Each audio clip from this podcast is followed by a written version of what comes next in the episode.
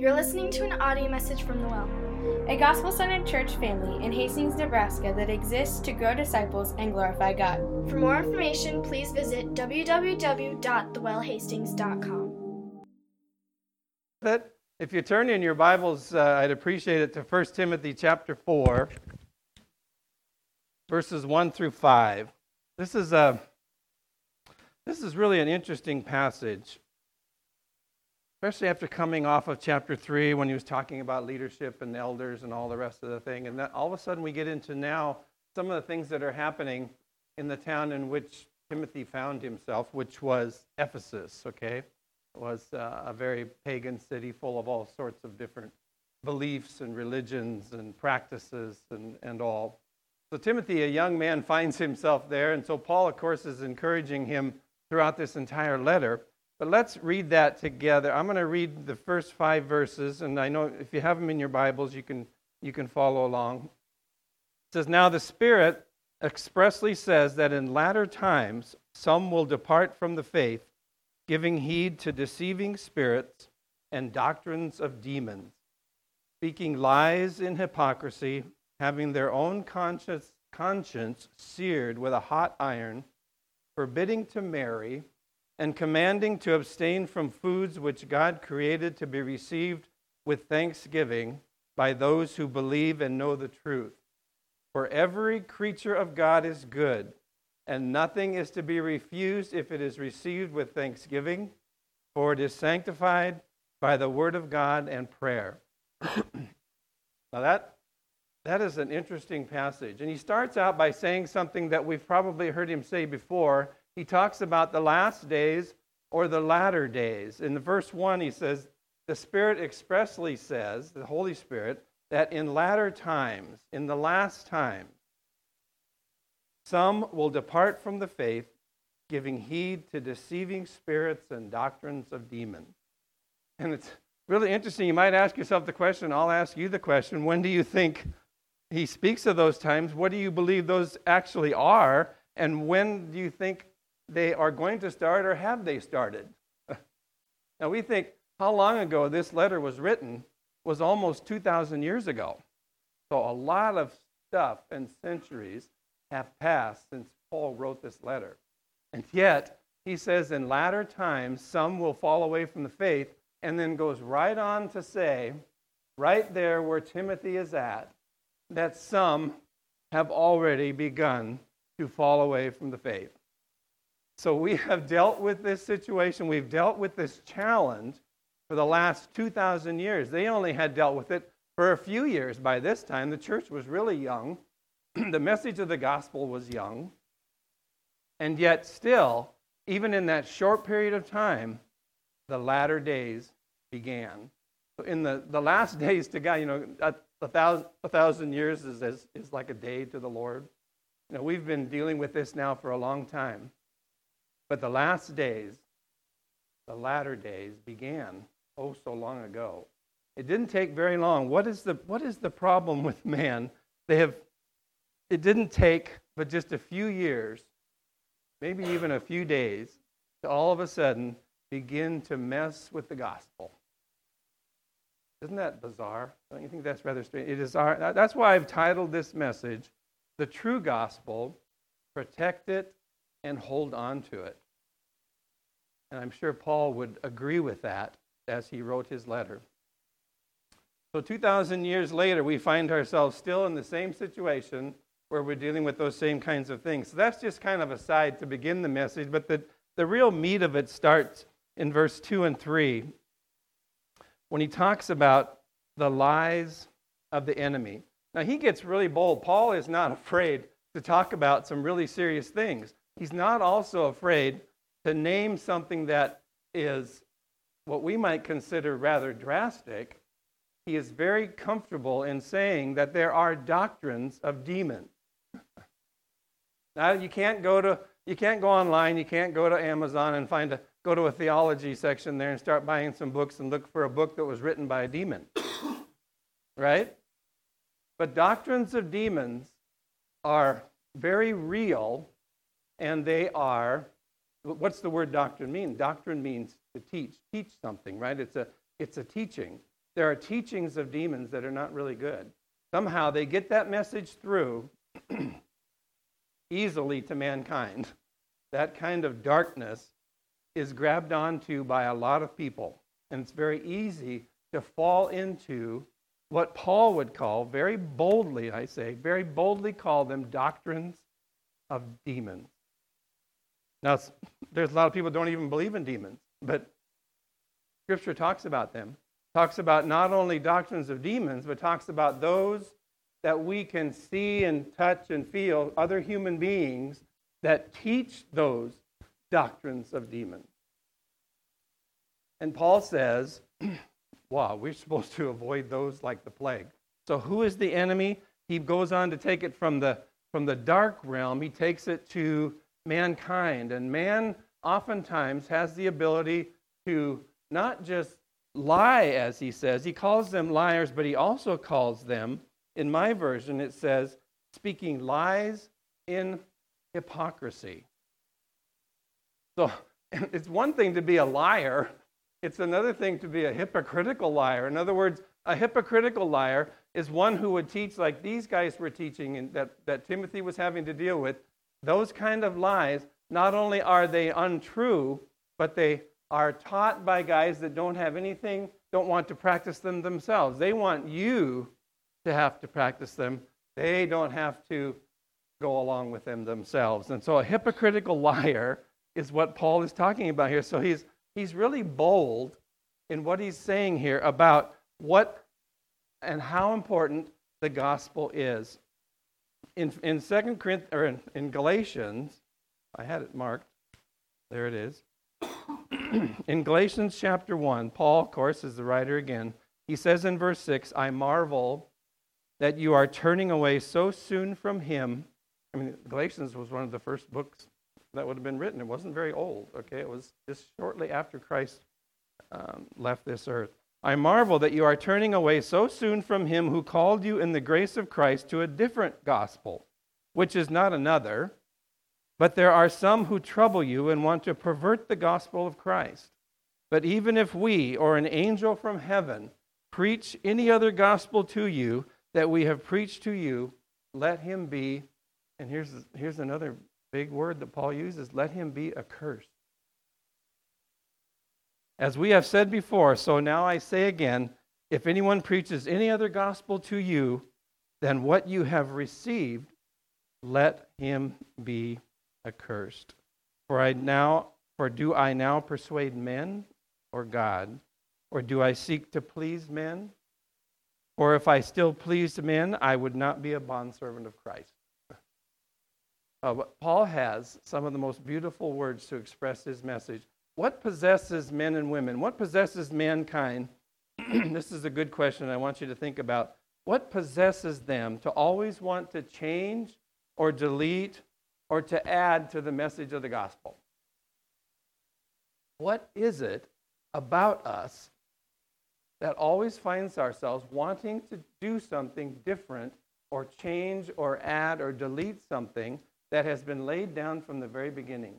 When you think about all the things that have happened in the last 2,000 years, there have, been, there have been doctrines that have taught, there have been changes in the church, there have been church teachings that have been absolutely ridiculous.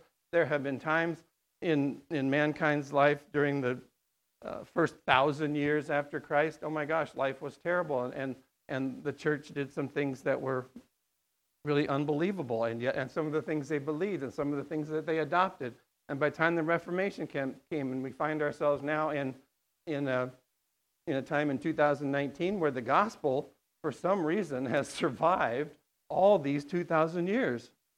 And the message of it, the meaning of it, what we believe about it, has not changed one iota. Where the trouble has come is when man has tried to add to it, particularly add to it, not necessarily take away, but men, we are we are good at adding to something to make us look better. In other words, if you, we, it, it kind of shows us that the simplicity of the message, it's not a simple message in that it's mindless. It's simple in that it's easy to, to share with somebody the true gospel of Christ, what it means that he lived and died and rose again for the, for the remission of sins. Very simple message that that changes people's lives and continues throughout all these years to change people's lives. But when we begin to add things, traditions to it, we add works to it, we add rules to it, we add human efforts to it. Why? To make us, I guess, and Paul is saying it makes the person that's doing that and feeling better about themselves, it makes them feel sometimes that they are better than someone else. And Paul says, never think more highly of yourself than you ought to think, right? We never should be in a position where, because of what I practice or what you practice, puts us or elevates us above somebody else, right? That's not the gospel. That's not truth. That's not the way life is supposed to be. The lies of the enemy. what is it that makes us to, where we're not completely satisfied to just leave the message alone? Right? And so, what did Paul just picks on a couple here, okay? Paul, in his letters, in Galatians particularly, and in Timothy here, and in other passages, deals with two things that people got involved with at an early stage back in his day. One was, if you read the book of Galatians, was the idea of legalism. Legalism is simply, in his mind, was, as we were talking about, in the, as we read in the first chapter, why have you fallen away from this so soon? Why has it not taken you very long to all of a sudden try to come up with a whole, whole other gospel in which Paul says there is no other gospel? So don't, don't try to rename the gospel or change it or, or bring, bring something new to it that wasn't there before. Legalism was something that he was fighting there. there. And, and combining the law, the law that they were used to, and combining that somehow with the, with, with the gospel of Christ, oftentimes led to problems. Legalism is an effort to attach laws, rules, or regulations to the gospel. It's a mixture of God's grace and human effort, creating a mongrel version of the gospel. Remember what Jesus said in Matthew chapter 9. You know the story of the, of the putting new wine in old wineskins? He was talking about in his day understanding that, that what they wanted from him was to be a, a good follower of the law of Moses, okay, which all his life he was. And yet he was bringing a new message, a new message that would liberate them from the fact that they could never, ever, ever live up to what the law demanded of them. The law was meant, Paul said, to what? To reveal sin, to show us that we are sinners to show us that we cannot, we have a hard enough time obeying the laws of the land here, right? We have a hard time doing that, but that it's meant to keep us from getting ourselves in huge trouble. But the law, in that, what Jesus was talking about, showed them what sinners they were, and he came to fix that problem. And so he's saying, you cannot come, you can't take me and combine it with your system that you have right now because it will literally explode. If you try to put new wine into old wineskins, what happens to the wineskin in those days? It has already had wine in it. The fermentation process has weakened that wineskin. And if you put new wine in it and that fermentation begins again, the bag explodes. It literally can't hold it. You can only put new wine in a new wineskin. The two, Jesus and the, and the law of the day, did not match, match at all. You know, it's Abraham, or Paul says, talks about Abraham in Galatians when he's arguing against, when he's arguing against legalism. He says, First, you had the Abrahamic promise where God came to Abraham and said, By faith you believe, believe, and you will, and you will be mine. And Abraham believed, and it was reckoned to him as what? As righteousness. And Paul says, then 430 years later, after Abraham, comes the Mosaic Law right alongside of that promise. That promise wasn't stopped at that point, that promise kept on going, but the law was given to make sure that we really understood what it meant to be a sinner because law reveals that. The law did not replace the promise of Abraham. In fact, the promise of Abraham still lives today. In 2019, we are still under that promise. Jesus fulfilled that promise. We, by faith, are made righteous because of what we do? No, because of what Jesus has done. There's nothing I can add to that to make it any better. So legalism was one thing he tackled. That was a bit, and I think today we probably have some of that as well, where we try to add things to it. The other was a fancy word that uh, that Paul is dealing with here in 1 Timothy 4 is this word asceticism. You've probably heard that word before, but simply what that meant an ascetic was someone who lived a religious discipline that involves the intentional, intentional denial of things that God has declared to be good. Let me say that again. An ascetic would, would live a religious discipline that involves the intentional, intentional denial of things that God has declared to be good. You go through the early, the early church and what happened later when the Catholic Church began. The Catholic Church land, lasted for a long time throughout those 2,000 years.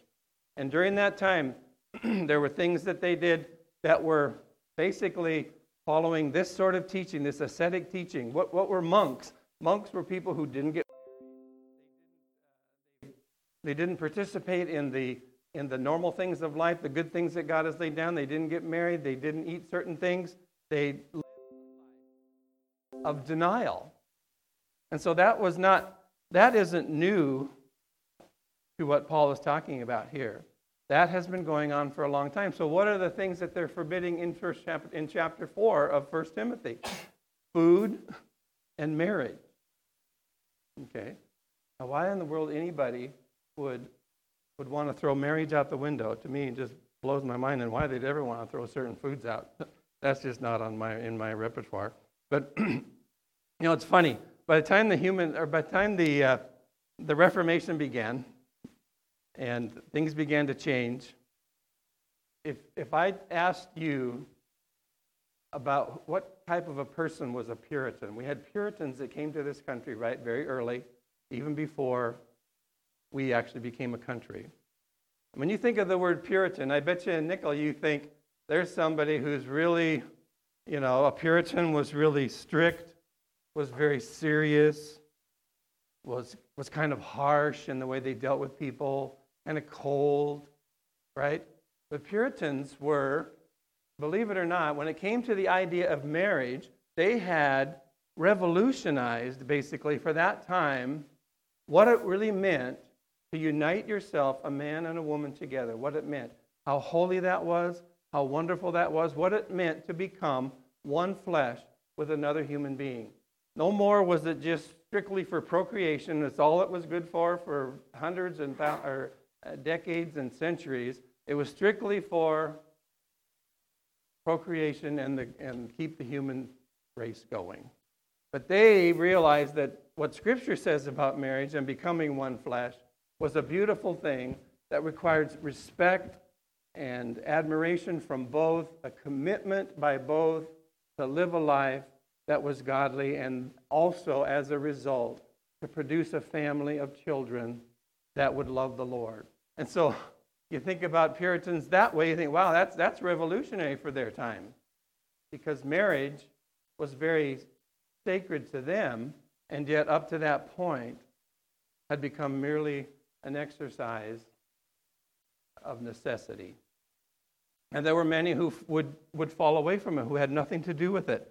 And so marriage was, was not something that was totally respected. Food was another thing. There are still, in you know, 2,000 years later, there are still those that do not eat certain things, which I could care less in my personal life or in your personal life which foods you eat and which foods you don't and which you think are good and which you think are not.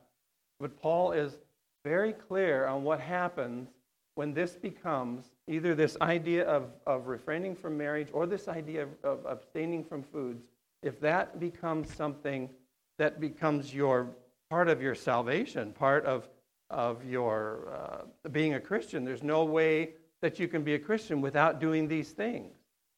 And it's like, that is not at all the message that Paul wanted to to give to us. The two becoming one was important. As a result, this idea that Timothy was facing in Ephesus was really kind of a diabolical one. And I think that's why he calls it a doctrine of demons. Because it, what it does is it is nothing more than really a slam on God the Creator, who created all things to be good. And it's also a slam on the sufficiency of Christ, of his work at the cross. And the minute we, the minute we denigrate that in any way, we become a cult. We become, we become a group that teaches something that is basically heresy. And we do not want that. The cross and what was accomplished at the cross is so central to what we believe and how it changes and affects our lives that the minute we add to it or take away from it, we, in a sense, we are what Paul is calling falling away from the faith. And that is not something we ever want to do. God is never properly worshiped by the denial of his gifts. is, is denial and making us and everyone around us miserable really the way to wear a badge of spirituality? My being spiritual, misery is not a path to spirituality. As I told you before, I studied in Europe many, many years ago, and I went to, I went to Spain during the Easter and Lent time, and it's a big deal in a Catholic country to, before Lent starts. Uh, that's where Mardi Gras came. But in Spain, in Barcelona, they would, they would have a huge parade. And they would have this giant statue of Mary, beautiful, surrounded by candles, carrying it on, on their shoulders as they're walking through the, uh, leading the parade. But behind her, and remember, this is the beginning of Lent. And what happens in, in Lent is you give up something or you deny yourself something in order to, I guess, in a sense, be more spiritual. But there were literally hundreds of men following the statue of Mary with their shirts off, crawling on their knees with a rope or whatever they had in their hand, beating themselves on the back as they crawled along the street during this parade. To show what? To show that they were denying themselves and even mutilating themselves, hurting themselves in order to look more what? Spiritual. And that, that, that ain't right. that, that's work righteousness. Man's tendency is to always think of something that I can do on the outside, not only that shows God that I am really serious about my commitment to Him, that's one thing, but to, sh- to, for me to want to show you how spiritual I am, these are the things that I'm going to do. And Paul never, ever supports that. He hates that. He makes it very clear that that is absolutely wrong. You know, we don't use that word asceticism very often. I don't think I've ever used it in a conversation. But oftentimes, we do take what God has meant for good and turned it into something that is ridiculous. So, in a, in a way, when you think about it, how, how over all these centuries are we still preaching the same gospel that Paul preached. I think that is an absolute miracle. That through his word and by his spirit, we have been able to keep the message of the gospel. We may swing this way for a little while, we may swing over here for a little while, but we always come back to the very central part of the message of who Jesus is and what he has accomplished. And what that means for me and for you and how we are supposed to live our lives. I don't know if you've ever heard of the philosopher, good philosopher, Francis Schaeffer. You probably heard his name. He, he wrote a book called How Should We Then Live?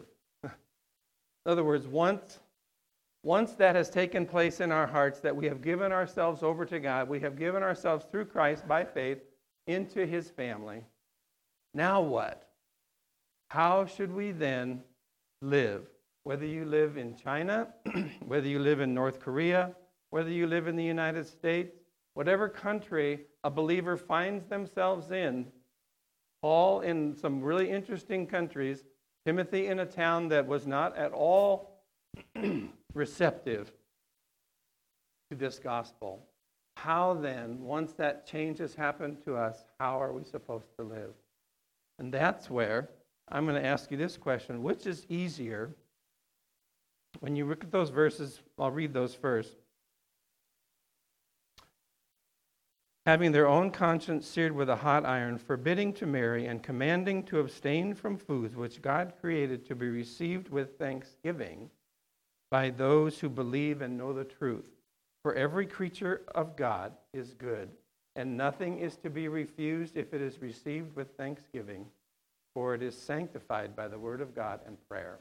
so, what is easier for you and me? I know how I would answer. I don't know how you would answer. Is it easier to live according to a list of rules and regulations, thinking that if you just check off all these on this list, yep, I'm doing that, yep, I'm doing that, yep, I'm doing that?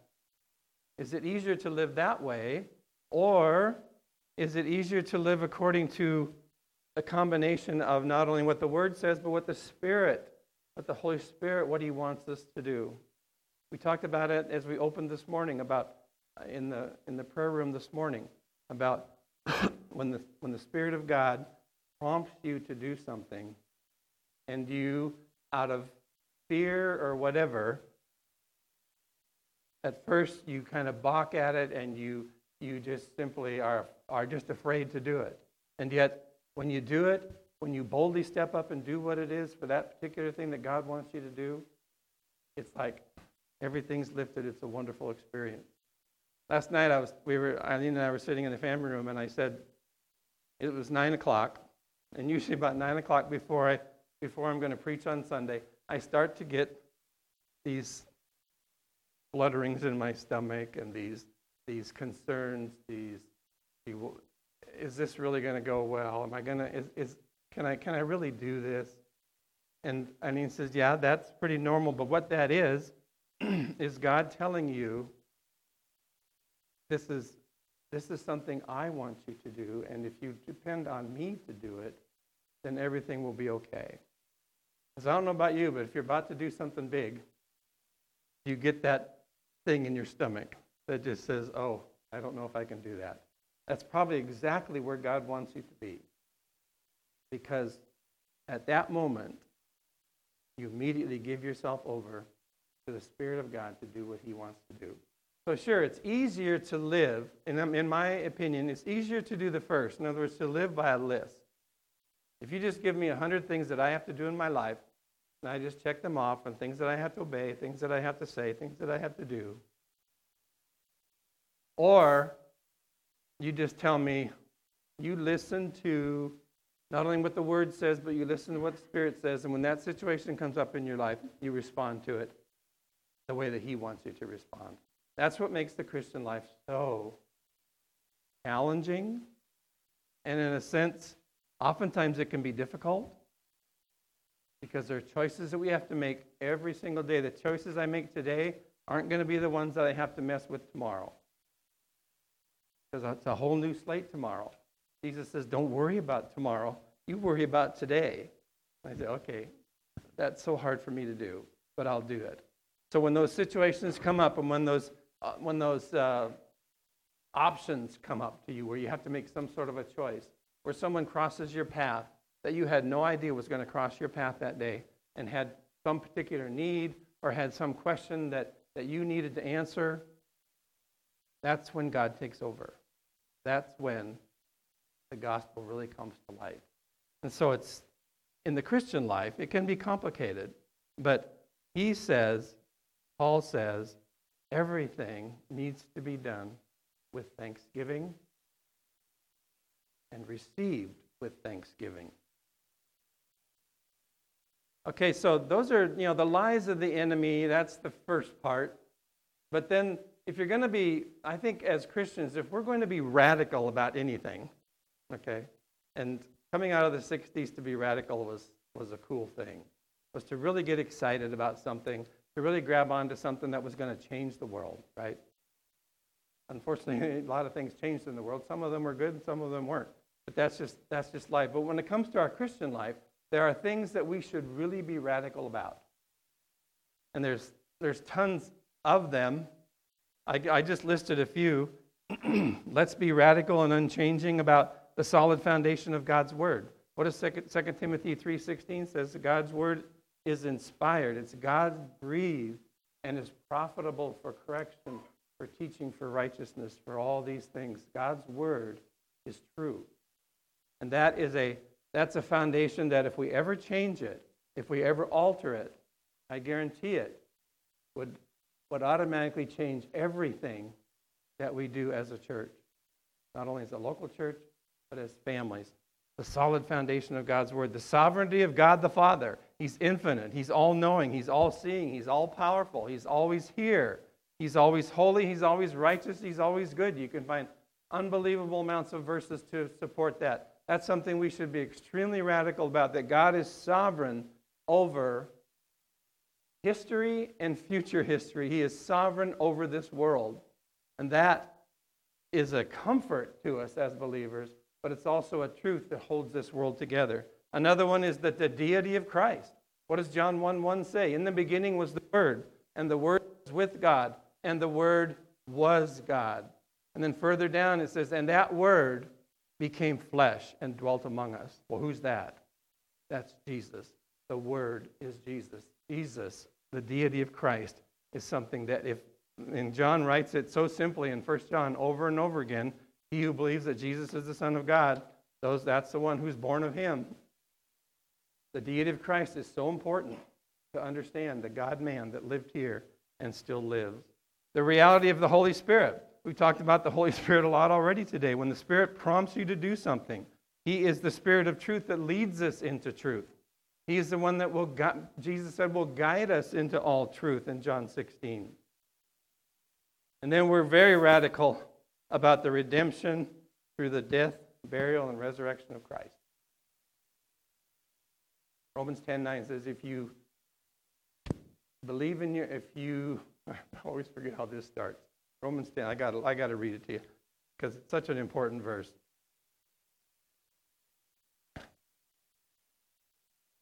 Verse 9. For if you confess with your mouth Jesus as Lord and believe in your heart that God has raised him from the dead, you will be saved. For with the heart one believes unto righteousness, and with the mouth confession is made unto salvation. Whoever believes on him will not be put to shame. So there is a redemption that comes for men and women as they give their lives to Christ. And finally, salvation by grace through faith. Ephesians 2 8 and 9 says, By grace you are saved through faith. That not of yourselves, it's a gift of God. And then that last part is so good and just kind of capstones what we've been talking about, lest anyone should boast. I cannot boast about what Jesus, I can boast of what Jesus has done for me, but I cannot boast for being so good that God let me into his kingdom. No matter what good I did, no matter, no matter what good you and I have done throughout our lives, that's never quite enough to get us there. Because Jesus said that I am the way, the truth, and the life. No one comes to the Father except through me. So those we have to be radical about that. We don't want that message to change. You can find churches today, unfortunately, throughout the world that do not hold to these. And there are so many more that I could write. We just don't have the time. But they, there are those that have given up on those things. They have given up on that message. They have changed it to a degree that the gospel no longer means what it meant when it was written. It no longer is something that effectually changes and absolutely transforms a person's life. You know, what's the big deal? Jesus, you know, Jesus, uh, he wasn't really God. He was just a son of God. He was just a man. He lived a good life. There are things that he did that we should, that we should exemplify. That wasn't why he came. And so that message has to remain the same. Nothing can be taken from it. Nothing can be added to it. John says it this way everyone who believes that Jesus is the Christ has been born of God, and everyone who loves the Father loves whoever has been born of him. John had, when, when you study Greek, if you study the Greek language and want to learn it, you go to the gospel, the first letter of John, because he writes so He uses words that are really easy to, to translate, and he puts them in phrases that are really easy to figure out. But they are some of the most powerful messages you will ever read in Scripture, is what John wrote. If you love the Father, he says, you're going to love those around you. That's basically what he's saying. And where do we sometimes fall? Where do we sometimes slip up? Where do we err as humans? Is in our relationship with each other. Uh, you can write down people on a piece of paper, I'm sure, that you don't like, or people that you see on TV that you just can't stand, or politicians that drive you crazy, or preachers that you see on TV sometimes that will literally make you see red, or someone does something to you that is so hurtful and so, in your first opinion, so unforgivable that you don't want anything to do with that person again. And golly, you go back to you go back to John and he says, uh-uh. "Sorry, that that excuse doesn't cut it. When we love the Father, when we love God the Father, we love those around us." And that that should be something we write on our tombstone. That somebody writes on our tombstone, this this guy, this woman loved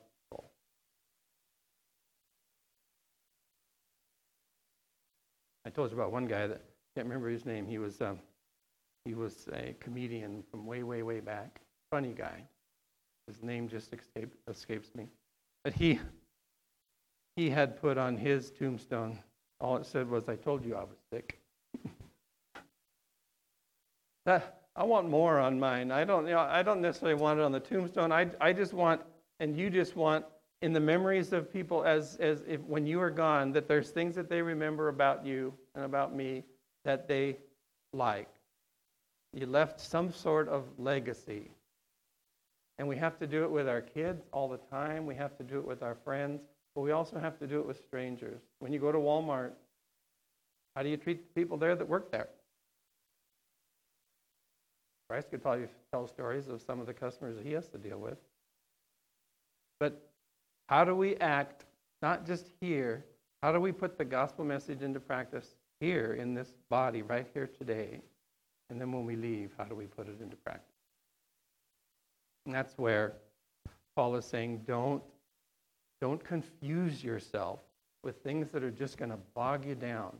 Rules and regulations and, and things that you adhere to that are simply going to, in a sense, make you a miserable person. We don't, we don't want to be that way. And I also don't want to, to have that list, and if my list is longer than yours and I'm doing my list better than yours, then I can look down on you and say, see, I'm a better person than you are. Because I've followed rules 1 through 10 and you, you only made it through the first five.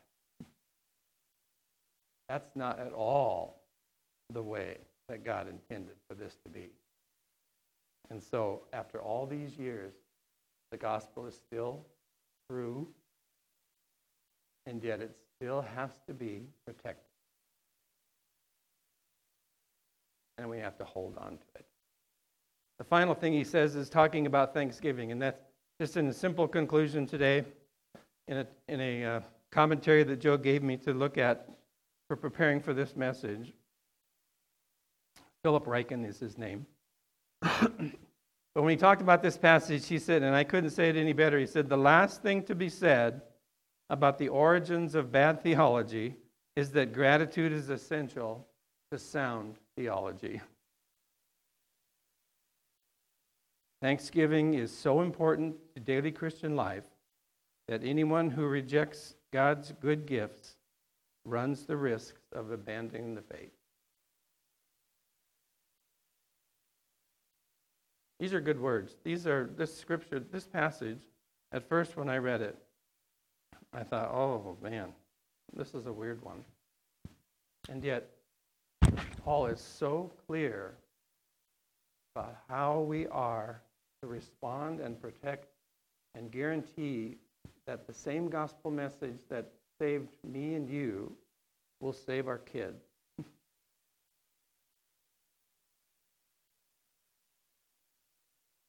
Still true. And that, in my, in my opinion, you know, having this book, first of all, is probably one of the biggest miracles that you'll carry around in your life, that we actually have it. And that, written by so many different people so long ago, we still have the truth of what they said. But the miracle of, of guarding and protecting that which, even though we're, you know, we're, what does Paul, Peter calls us? A peculiar people. and I'd be the first to say, I, I'm peculiar, you're peculiar, we're all odd. We all have our own little things that make us who we are, right? That people look at and say, oh, I know, I know Joe, that's the way he acts. I know you, that's the way. I've been around you long enough to know some of the characteristics, you know, in your life. And so everybody is different. And, and peculiar is a good word, not a bad word. Peculiar isn't odd. Peculiar is that God made us all different. And yet that same, in that difference, that same message that the gospel proclaims fits everybody. No matter where you are, what, who you are, what language you speak, how old you are, how young you are, it doesn't matter. The message still applies to you and me. So, what a, I think, in my mind, that's a miracle. Protect it and hold on to it. Let's stand together and, and close in prayer, shall we?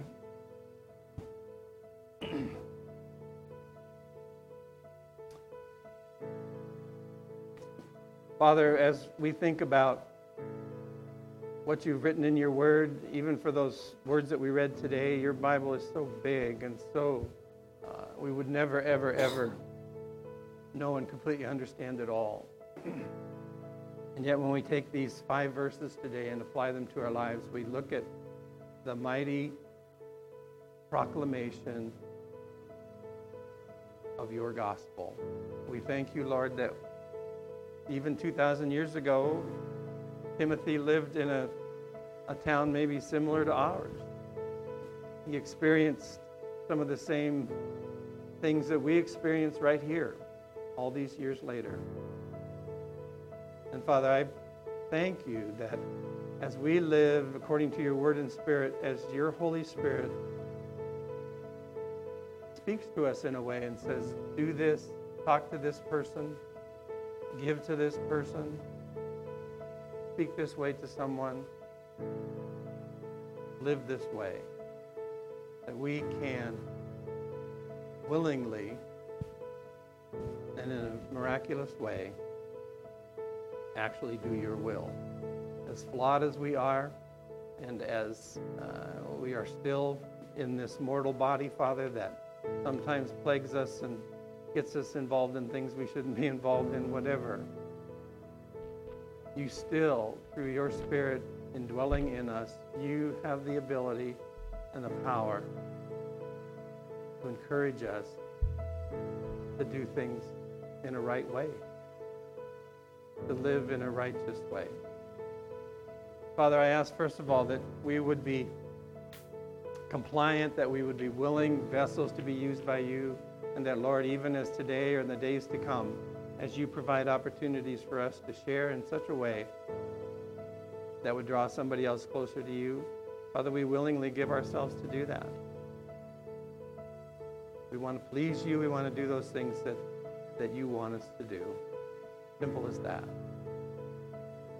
And as Paul says, everything is good that you've created. And with thanksgiving, we give ourselves to you today. So, Lord, take and use us as we uh, minister to one another today. We ask for your spirit to be mighty and bold in us. In Jesus' name, amen. You're listening to an audio message from The Well, a gospel centered church family in Hastings, Nebraska that exists to grow disciples and glorify God. For more information, please visit www.thewellhastings.com.